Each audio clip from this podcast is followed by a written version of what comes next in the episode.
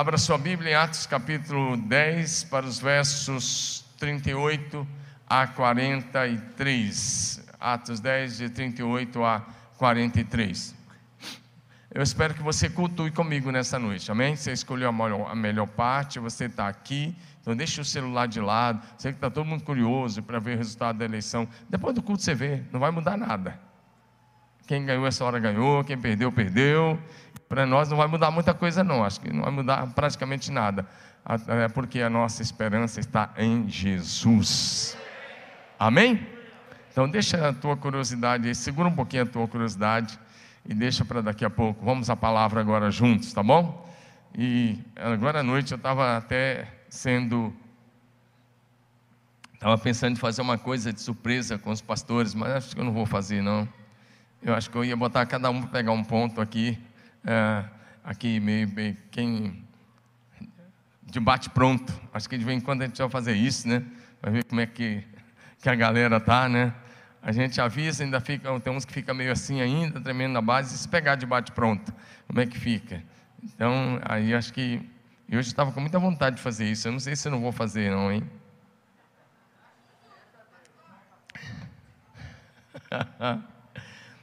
Atos 10, só que tem pouco tempo, são 20 horas e 15 minutos e o tempo passou aqui, aqui é bem corridinho, né? Mas vamos ver. Segura aí no banco, qualquer coisa vai acontecer aí. Estamos na mensagem número 9 hoje, vivendo naturalmente o sobrenatural. O objetivo é levar você a entender que a fé sem obras é morta e que a vida cristã é, dinâmica e que nós podemos fazer aquilo que Jesus falou que nós podemos. Amém? E devemos fazer o que Ele diz que nós devemos fazer, e devemos crer naquele diz que, naquilo que Ele diz que nós devemos crer, e por isso nós devemos dar continuidade à sua missão, ao seu ministério, até que Ele volte. Amém. Diga amém. Por isso nós vamos ler Atos 10, 38 a 43, que diz assim: sabem, eh, NVT, ok? Pode acompanhar aí. Sabe também que Deus ungiu Jesus de Nazaré com Espírito Santo e com poder. Então Jesus foi por toda parte fazendo bem e curando todos os oprimidos do diabo, porque Deus estava com ele. E nós somos testemunho de tudo que ele fez em toda a Judéia, em Jerusalém, onde o mataram, pendurando-no numa cruz. Mas Deus o ressuscitou no terceiro dia e permitiu que ele fosse visto não por todo o povo, mas por nós que fomos escolhidos por Deus de antemão para sermos suas testemunhas. Nós somos os que comemos e bebemos com Ele depois que Ele ressuscitou dos mortos. E Ele nos mandou anunciar Sua mensagem em toda parte e testemunhar que Deus designou, o designou juiz dos vivos e dos mortos. E a respeito dele que é a respeito dele que todos os profetas dão testemunho dizendo que todo que nele crê receberá o perdão dos pecados em seu nome. Diga amém. Glória a Jesus. Aleluia.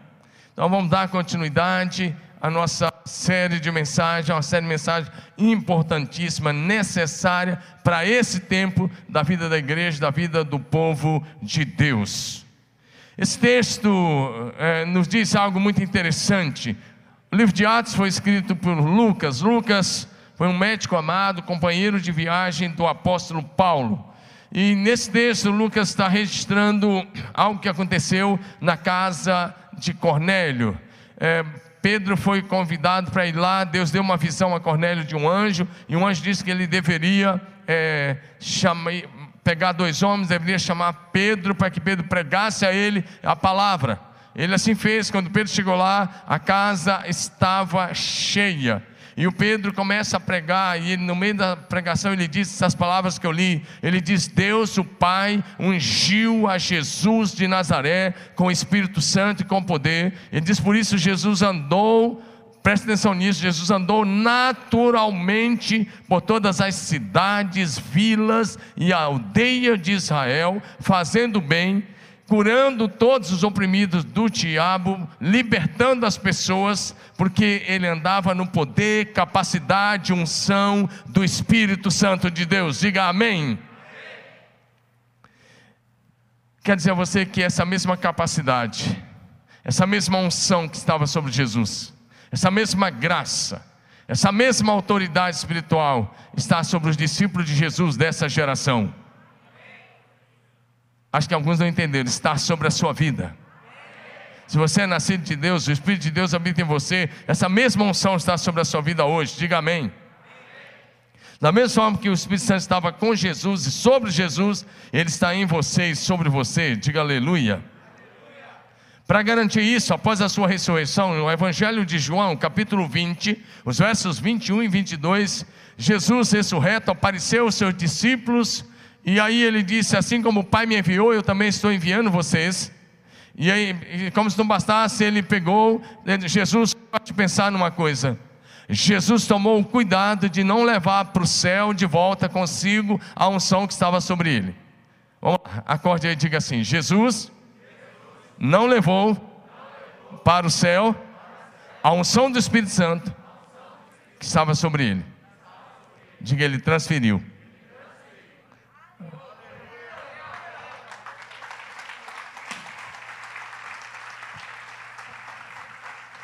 Ele transferiu. E fez até de uma forma profética. Levanta essa cabeça, olha para mim. Olha o que diz o verso 22. E depois que ele disse: Como o Pai me enviou, eu também vos envio. Sabe o que ele fez? Ele soprou sobre os discípulos e disse: Recebam o Espírito Santo. Amém? Soprou e disse: Recebam. Diga aleluia. Sabe para quê? Para que a gente possa dar continuidade a missão dele até que ele volte. Diga aleluia. Agora, essa unção, como a de Jesus, é se você estiver comprometido em dar continuidade ao seu ministério até que ele volte para buscar a sua linda igreja. Está muito perto. Diga amém.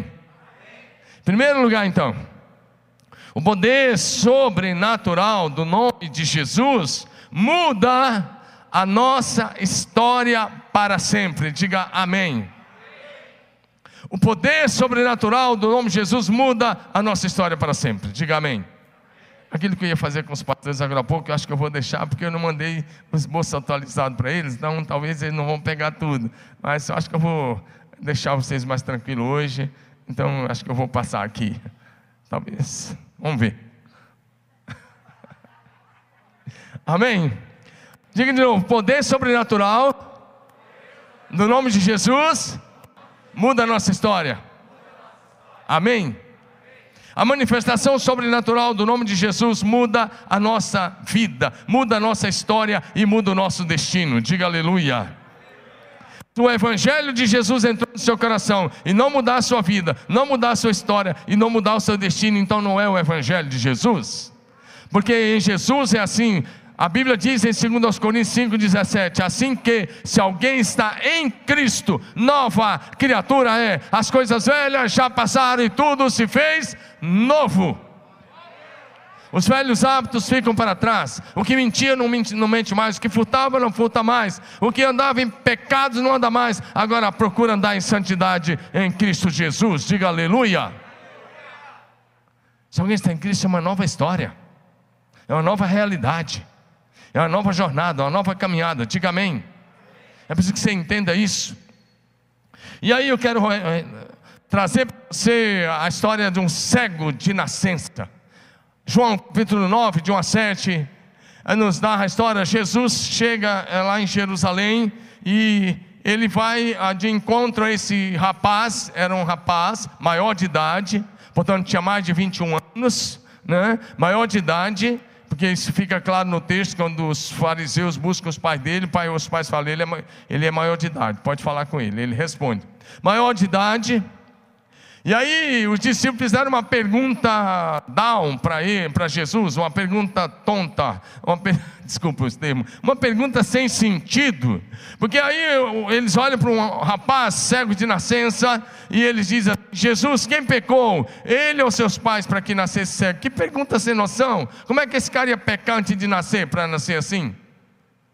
Mas Jesus é muito educado, graças a Deus por isso. Jesus não deu na lata. Jesus disse com toda a classe: nem ele, nem os seus pais, mas foi assim para que nele se manifestasse a glória de Deus. Glória a Deus. Jesus disse: é para que se manifeste nele a glória de Deus. Aí Jesus fez algo que você não ia gostar nada, você ia achar nojento, né? Principalmente se você é daqueles que é criado assim dentro da bolha, você ia achar nojento. Mas Jesus pegou, deu uma cusparada na terra, meteu a mão na terra. Jesus não tinha problema com isso, meteu a mão na terra e deu aqueles, aquela laminha, passou nos olhos do cego e disse: Vai lavar seu rosto no tanque de Siloé. E o cara foi, ele obedeceu. E quando ele lavou, ele já voltou vendo completamente curado. Diga aleluia. É isso que a gente está chamando aqui de viver naturalmente o sobrenatural, porque cuspir no chão é natural, fazer lama com cuspe é natural, é até nojento, passar barro no olho é natural, mas ele lavar e o milagre acontecer é sobrenatural.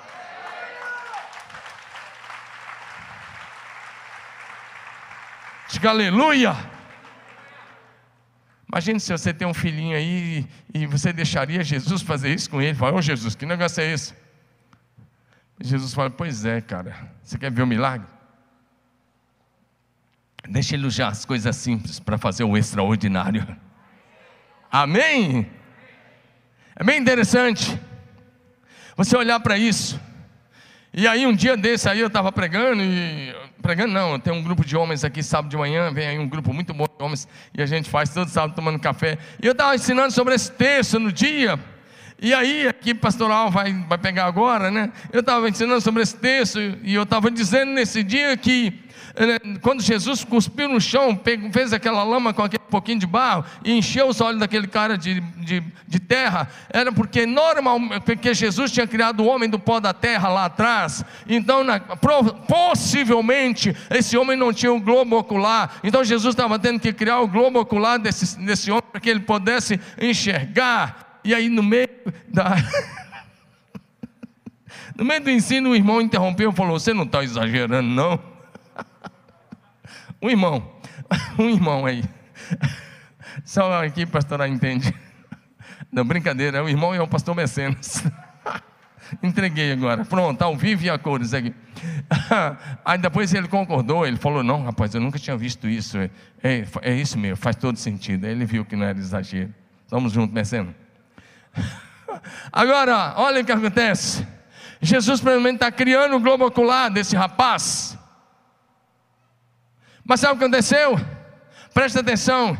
Sabe quem às vezes é, é empecilho para o teu milagre? Escute isso. Sabe quem às vezes pode ser empecilho para o teu milagre? Religiosos, mortos, tradicionais, hipócritas. Porque era sábado. E porque era sábado, os religiosos falaram: não, peraí, pegaram aquele rapaz no templo e falaram: não, está tudo errado. Jesus, esse cara aí chamado Jesus curou você no sábado, não, ele deve ser pecador. E começou aquela maior discussão, chamaram os pais do ex-cega, e os pais falaram, os pais com medo de ser expulsos da sinagoga, falaram, ele é maior de idade, deixa, pode deixar ele falar. E aí o cego virou pregador, o ex-cego virou pregador na hora. Quando é que a pessoa tem que começar a pregar aí? Na hora que se converte, aleluia. Na hora que se converte, essa é a resposta, diga amém. O cara se converteu. E a primeira coisa, a resposta que ele deu foi na lata. Estou usando o negócio na lata, daqui um pouco eu faço propaganda para aquele site lá. Foi na lata, na testa, no fígado dos religiosos. Sabe o que ele disse? Se ele é pecador, eu não sei. Uma coisa eu sei: eu era cego e agora eu vejo. Aleluia! E depois ele encontra Jesus, se entregou a Jesus, diga amém. E ele disse para aqueles, para aqueles religiosos que conheciam ele: Desde que o mundo é mundo, nunca tivemos notícia que alguém desse vista a um cego de nascença, mas ele fez isso por mim. Ele é de Deus, diga aleluia. Olha para mim, se você está em Cristo, você pode dizer: Eu era cego espiritualmente, mas agora eu vejo. Eu estava morto e ele me fez reviver. Eu estava perdido e fui achado. Eu não tinha esperança, mas agora eu tenho esperança. Eu não tinha um destino, mas agora eu tenho um destino eterno em Cristo Jesus, o Senhor. Aleluia!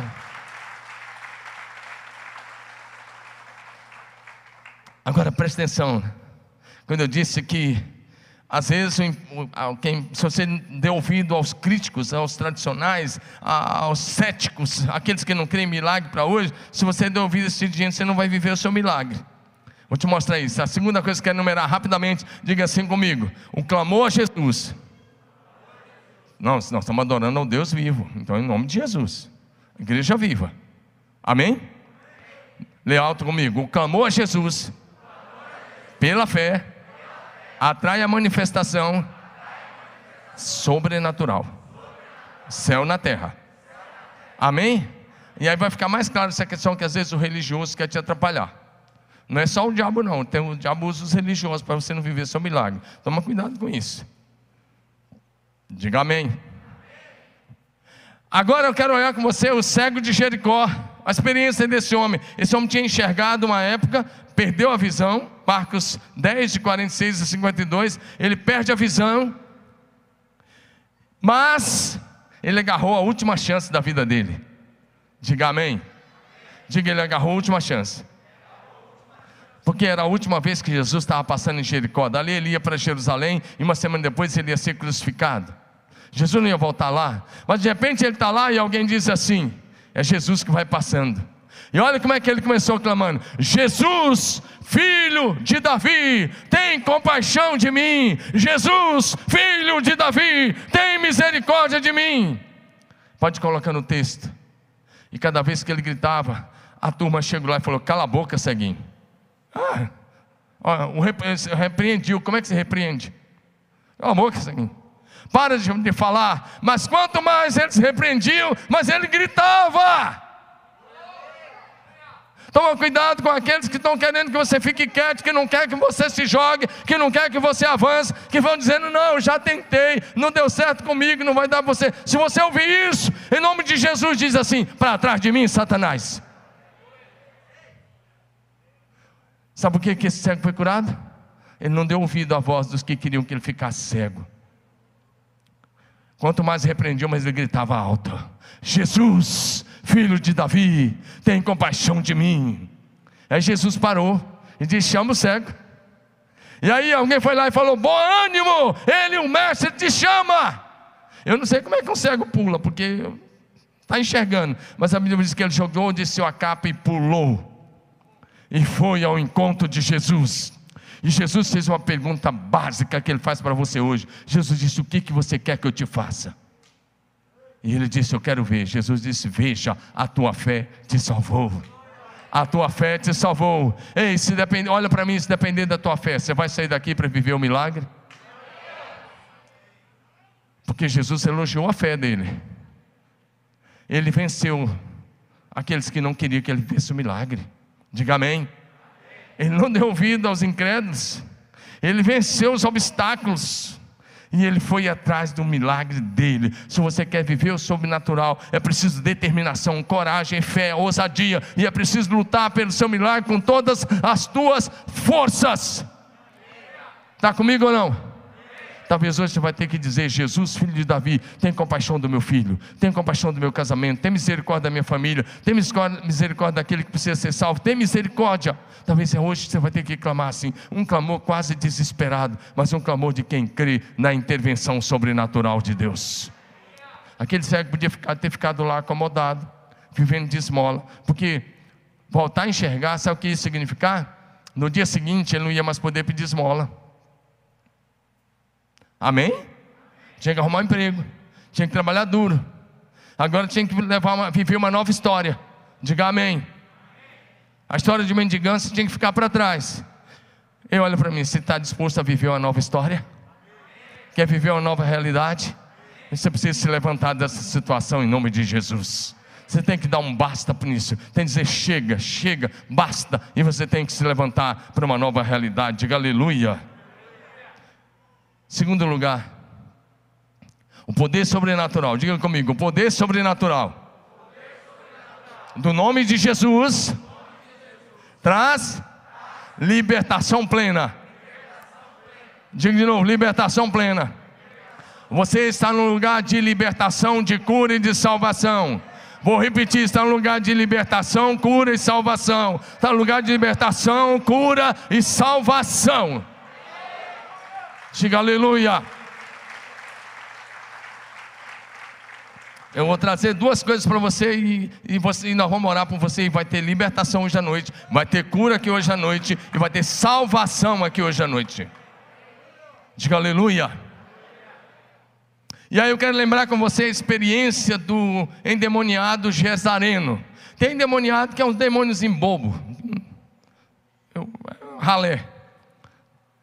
Não, dos demônios. Tem, tem os demônios da ralé lá. É, são aqueles demôniozinhos aí. Mas esse cara era endemoniado dos endemoniados. Presta atenção, esse cara tinha uma legião de demônios. Que pode começar com 80 demônios. Uma legião pode ir de 80 a 2 mil. Quantos demônios tinha nele? Eu não sei, mas uma legião. Colocava correntes de ferro nos, nas pernas dele e ele quebrava, estraçalhava, nos braços, ele quebrava tudo, nenhuma corrente segurava ele. Esse homem vivia nu, despido, ele morava nos cemitérios, ele morava nas cavernas, ele andava se mutilando, ele andava gritando, louco, varrido, violento. Toda a região conhecia ele.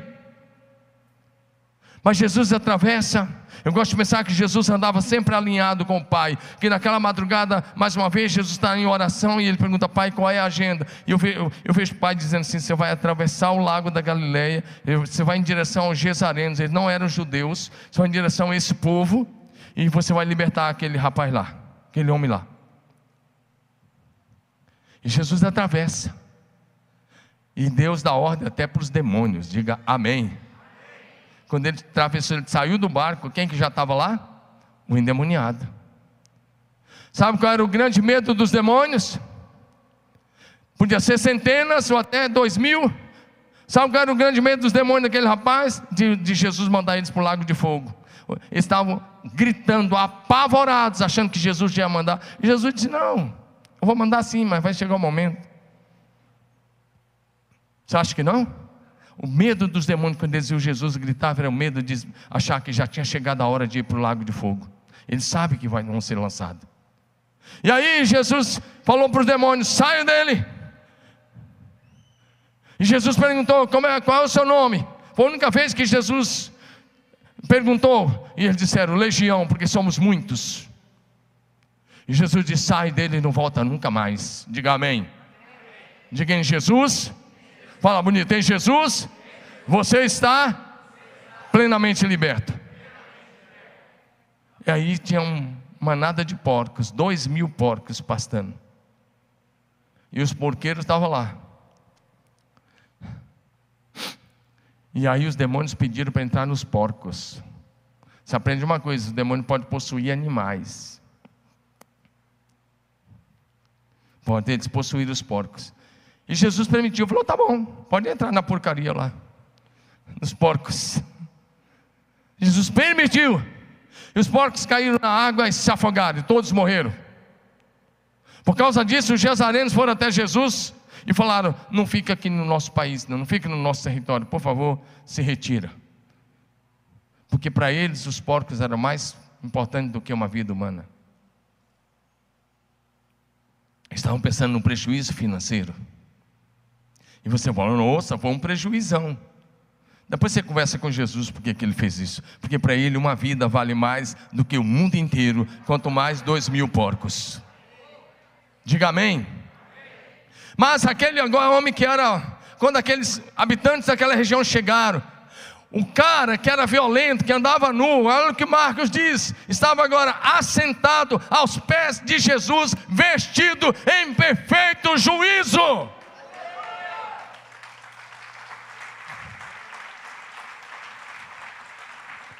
Olha para mim. Responde para mim. Quando é que começa a missão de uma pessoa convertida? Imediatamente. Diga imediatamente. imediatamente. Quando é que você deve começar a testemunhar? Diga imediatamente. imediatamente. Converteu, pode testemunhar. Todo mundo pode dizer: Eu era cego, agora eu vejo. Não pode? Amém ou não amém? Eu estava perdido e fui achado. Amém? Eu estava morto, agora eu tenho vida. Todo mundo pode dizer: Eu era possesso, agora eu estou liberto. Não pode? Aí quando eu olha o que acontece, ele, Os cesarenos mandaram Jesus embora, mas ele disse: Jesus, deixa eu te seguir. E Jesus deu uma missão para ele. Esse cara, com uma hora ou duas de convertido, já recebeu uma missão de Jesus. Virou missionário. Jesus, ele queria ir, Jesus disse: Não, vá para a sua casa, para a sua família, e anuncia-lhes o quanto o Senhor fez por você e como teve misericórdia de ti. Jesus disse: Vai testemunhar. Fala para o seu vizinho, vai testemunhar de Jesus. Começa a testemunhar. Sai da bolha, sai do comodismo, começa a testemunhar. Há quanto tempo você não conta? Ah, não sei Bíblia, mas você sabe contar quem você era, e você sabe contar a obra da cruz de Cristo na sua vida.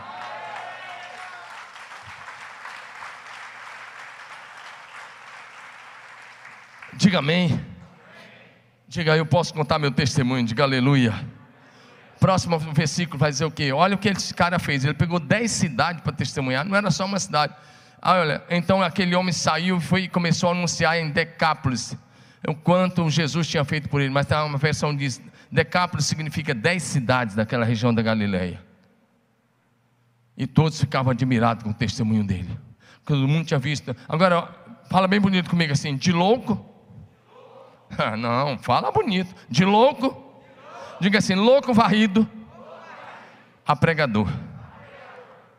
Em algumas horas, Jesus pega um louco, liberta e faz dele um pregador. Diga aleluia.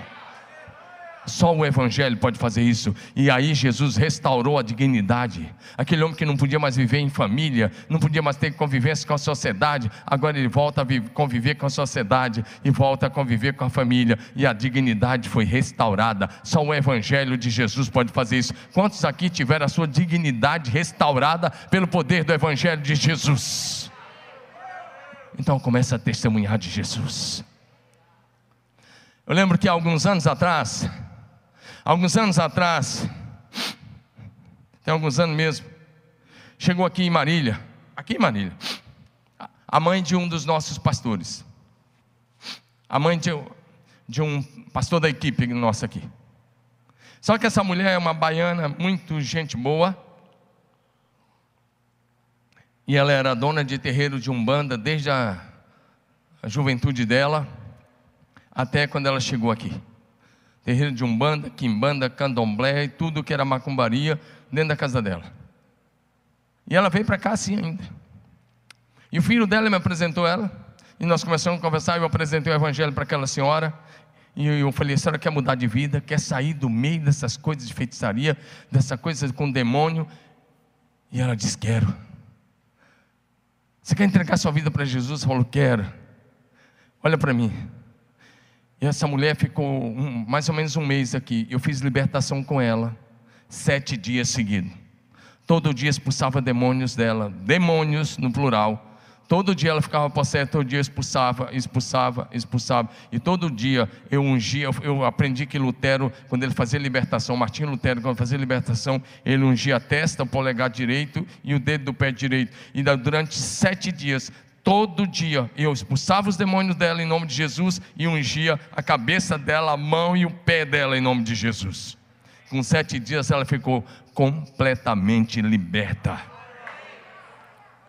E ela se tornou uma mulher de Deus, morreu salva para a glória de Jesus. Se vocês querem saber se é verdade ou não, consulte o pastor Dino, é a mãe dele. Foi a mãe dele. Pode consultar ele. Ele vai te dar detalhe disso. Diga amém. Estou falando isso só para dizer que Jesus Cristo é o mesmo. Vou repetir: Jesus é o mesmo. Da mesma forma que ele libertou o Gadareno, ele liberta hoje, liberta o teu filho hoje, liberta a tua família hoje, liberta o teu querido hoje. Basta você crer e você fazer a sua parte. Porque eu confesso que quando eu fui começar a primeira vez para Jesus, aplauda mesmo. Porque confesso que quando eu fui conversar com aquela mulher a primeira vez, eu não foi falar a verdade, eu fiquei meio preocupado. Mas eu sei da autoridade que Jesus nos deu. Diga amém. Porque eu já entrei em terreiro de Umbanda. Eu já entrei nesses lugares. Não para fazer nada, não. entrei para evangelizar. Eu já preguei evangelho lá dentro. Diga amém. É sério, eu já fui. em evangelismo de rua, bati numa casa, entrei, quando eu vi tinha tanta coisa, já entrei em algumas vezes em alguns lugares assim. Então os altares começam no chão, vai até na altura do teto. Com tudo que é coisa que você possa imaginar. E eu sabia com o que eu estava lidando. Mas eu quero dizer uma coisa para você, preste atenção nisso. Vamos junto para. E você não precisa ter nenhum medo, diga nenhum medo. Diga de novo, nenhum medo. Lucas 9:1. Olha que está em Lucas 9:1. Jesus reuniu seus doze e lhe deu poder, diga comigo, poder e autoridade. Para quê? Eu pensei que era para expulsar só alguns demônios, só os da ralé, só a pomba gira, alguns ralé. É isso? Ele nos deu poder e autoridade para expulsar todos os demônios. Diga todos. Todos. Todos todos os demônios. Ô pastor, fale isso não que eu fico com medo, eu estou sentindo arrepio. Então você precisa de libertação agora, em nome de Jesus. Lucas 10, 19. Lucas 10, verso 19. Lê comigo, igreja linda. Todos vocês, vamos lá? Eis que vos dei autoridade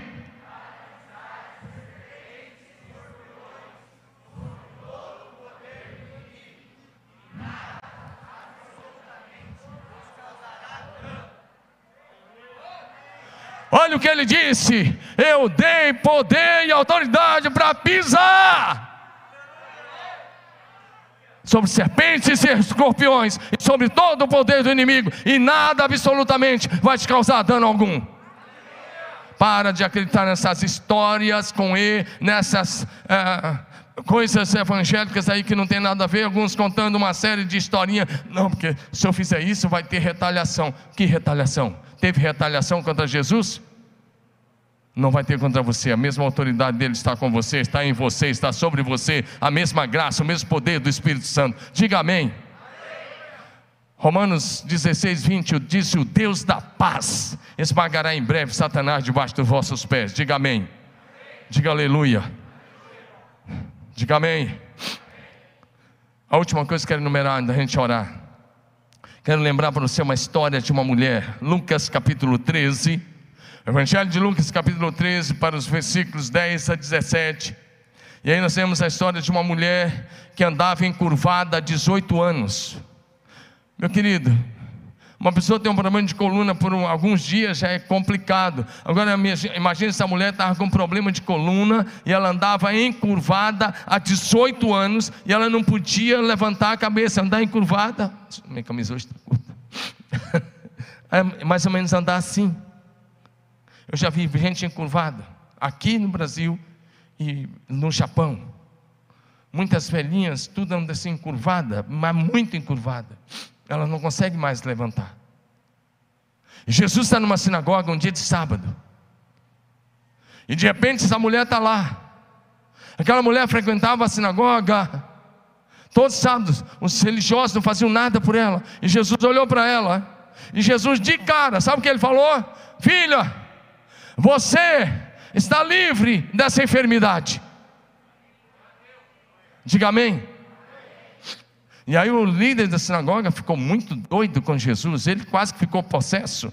Ele disse: seis dias vocês têm para vir aqui para ser curado, mas no sábado não, não é dia de cura. E Jesus olhou para ele e para os outros e disse: Hipócritas, vocês tiram o, o, o, gado de vocês, a ovelha de vocês, o boi de algum lugar no sábado para levar para beber. Olha o que Jesus disse, próximo versículo. E Jesus disse: Por que motivo não devia livrar desse cativeiro em dia de sábado esta filha de Abraão, a quem Satanás trazia presa há 18 anos? Essa mulher era estava atacada por um espírito maligno de enfermidade. Tem enfermidade de origem genética, sim. Tem enfermidade das mais diferentes origens, sim. Mas tem enfermidade também de origem espiritual. Se o inimigo encontrar legalidade na sua vida, você pode ter enfermidade de origem espiritual. E Jesus disse: Você está liberta. Diga amém. Diga aleluia. Quantas pessoas estão sofrendo há anos? Quantas pessoas estão há, anos sendo cativas do diabo? João 3,18 diz, João 3, verso 8, parte B. O texto diz: Para isso se manifestou o Filho de Deus, para destruir as obras do diabo. Diga amém. Há alguns anos atrás, eu fui numa viagem missionária ao Iraque. Tem alguns anos. Era quase final da guerra. E tinha as tropas americanas. O local que a gente passou, ficou, a gente passava pelas tropas americanas todo dia. Os soldados americanos naqueles chipões almoçavam também no local que nós estávamos. Todo dia eles almoçavam junto com a gente. Eu fiquei 25 dias lá naquela região, entre o Iraque e a Jordânia, mas somente no Iraque. E nós estávamos fazendo um congresso numa montanha, num hotel numa montanha. Um hotel que tinha sido tinham tirado tudo. Tinha sido um hotel bom lá atrás, mas que agora estava bem, bem difícil naquela época. E tinha bastante gente tinha vindo de Bagdá e de tantos lugares para aquele, para aquele congresso. Uma semana de congresso. O congresso começou na terça e foi até domingo. Os cultos normalmente eram das nove da manhã às três da tarde e depois das 18 às nove da noite. Era bem longo. Tinha um pequeno intervalo aí é, de 10 minutos, 15 minutos, ali por volta das 11h30, meio-dia. E a gente almoçava depois das 3 da tarde. É, a comida era a mesma, todo dia. Você só tinha duas opções: ou você comia carne de carneiro ou comia frango. Só isso. Arroz e frango ou arroz e carneiro. Um país em guerra. Agora presta atenção. Todo dia um obreiro caldeu da mesma etnia que Deus havia chamado Abraão, um caldeu. Todo dia ele olhava para mim e falava: Pastor Domingos, eu preciso que você ore pela minha mãe. Ela está há 15 anos na cadeira de rodas. Ela está há 15 anos sem andar. Ele me viu pregar e de alguma forma ele gostou da pregação. As pessoas gostaram porque eu falei sobre o poder do Espírito Santo e houve um mover muito forte lá. Mas eu não falo nada de árabe. E para orar para ela tinha que ter um intérprete. E nosso intérprete era o pastor Calil Samara. Ele é um empresário, pastor aqui em São Paulo. E, e nós éramos cinco, seis brasileiros. E o pastor Calil não tinha muito tempo. Mas, e ela ia ser batizada naquele domingo à tarde, quando acabasse o culto, ia ter batismo. Ela tinha entregue sua vida para Jesus. O nome dela é Selma, em português seria Selma. Então chegou domingo, naquele intervalo das 11h30, eu falei para o Calil: tem que ser agora ou nunca. Vamos orar pela dona Selma. Então corremos para lá em volta da cadeira de rodas. Então falei com ela uns 5 minutinhos ou 10 para aplicar fé, explicando para ela e o Calil traduzindo que nós iríamos orar. E que no final da oração eu perguntei se ela cria que quando nós terminássemos de orar, ela ia se levantar daquela cadeira. Ela falou: Eu creio. Então fiz alguns exercícios para produzir fé do tipo: O Senhor é a força da minha vida. Tudo é possível aquele que crê. Citando alguns textos para produzir fé no coração daquela nova convertida. Enfim, começamos a orar. E quando alguns brasileiros, nós estávamos nesse grupinho de brasileiros, mas o pastor da PIB de Bagdá, que tinha vindo aqui, um homem de Deus, pastor Nabil. E quando nós estávamos assim, eu perguntei ao Espírito Santo, eu gosto de perguntar, ia chegar a minha vez de orar. Eu perguntei ao Espírito Santo, o que está acontecendo aqui? Como é que o Senhor quer que eu ore?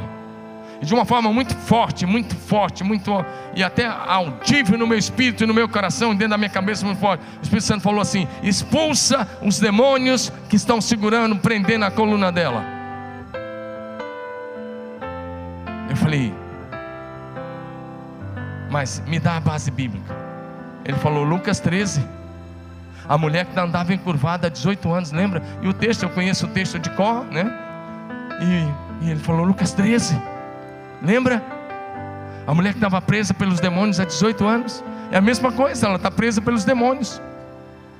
Que eu perguntei para a dona Selma, como é que a senhora ficou assim? Ela falou, eu não sei, eu fui ficando fraca, fui ficando assim, e ela falou, aí fui para cadeira de roda e nunca mais saí. Então eu abri meus olhos, eu sabia que não ia orar, eu ia apenas dar uma ordem, eu só tinha que expulsar os demônios. Então fui para frente dela, coloquei a mão bem assim na frente dela e com os olhos abertos disse: Atenção, demônios. Olha, exatamente assim: Atenção, demônios. Vocês perderam mais uma vez. Solta a coluna dessa mulher agora e bate em retirada para nunca mais voltar. Só isso. As perninhas dela fizeram assim, ó. Aí começaram a balançar. Se eu fosse um pentecostal naquela hora, tinha dado maior reteté. Mas eu quero dizer a você que eu fiquei muito plugado. E quando terminamos de orar, terminando aquela oração, ela, sem ninguém dar a mão, ninguém precisou dar a mão, ela se levantou sozinha da cadeira de rodas. Se levantou sozinha da cadeira de rodas. E teve pelo menos 30 minutos de dança e assovio com aquela loucura que os árabes fazem, que só eles fazem. Que eu não tenho a mínima ideia. Aquele barulho que eles fazem com a língua, uma coisa bem. que eles conseguem fazer. E, é, e e ela dançou e dançou e dançou. E eu não sei dançar nada, eu não tenho nenhum gingado. E ela insistia em pegar na minha mão e na mão do Adilson. E ela queria o tempo todo é, ficar pegando a nossa mão e dançar daquele jeito lá que os árabes dançam, celebrando a Jesus. Um salão quase desse tamanho. E isso depois o Adilson escreveu, saiu no Jornal Batista no Brasil, sobre todo mundo. Meus olhos viram eu tive a oportunidade de viver o que Jesus fez com essa mulher, de repetir o que Jesus fez. Só que agora é a sua vez, fique em pé. Agora é a vez do seu familiar. Agora é a vez daquela pessoa que precisa do milagre, talvez está em casa, que precisa ser liberta. Agora é a sua vez. Ou a vez dessa pessoa que está aí. Há poder, é? Há poder no nome de Jesus.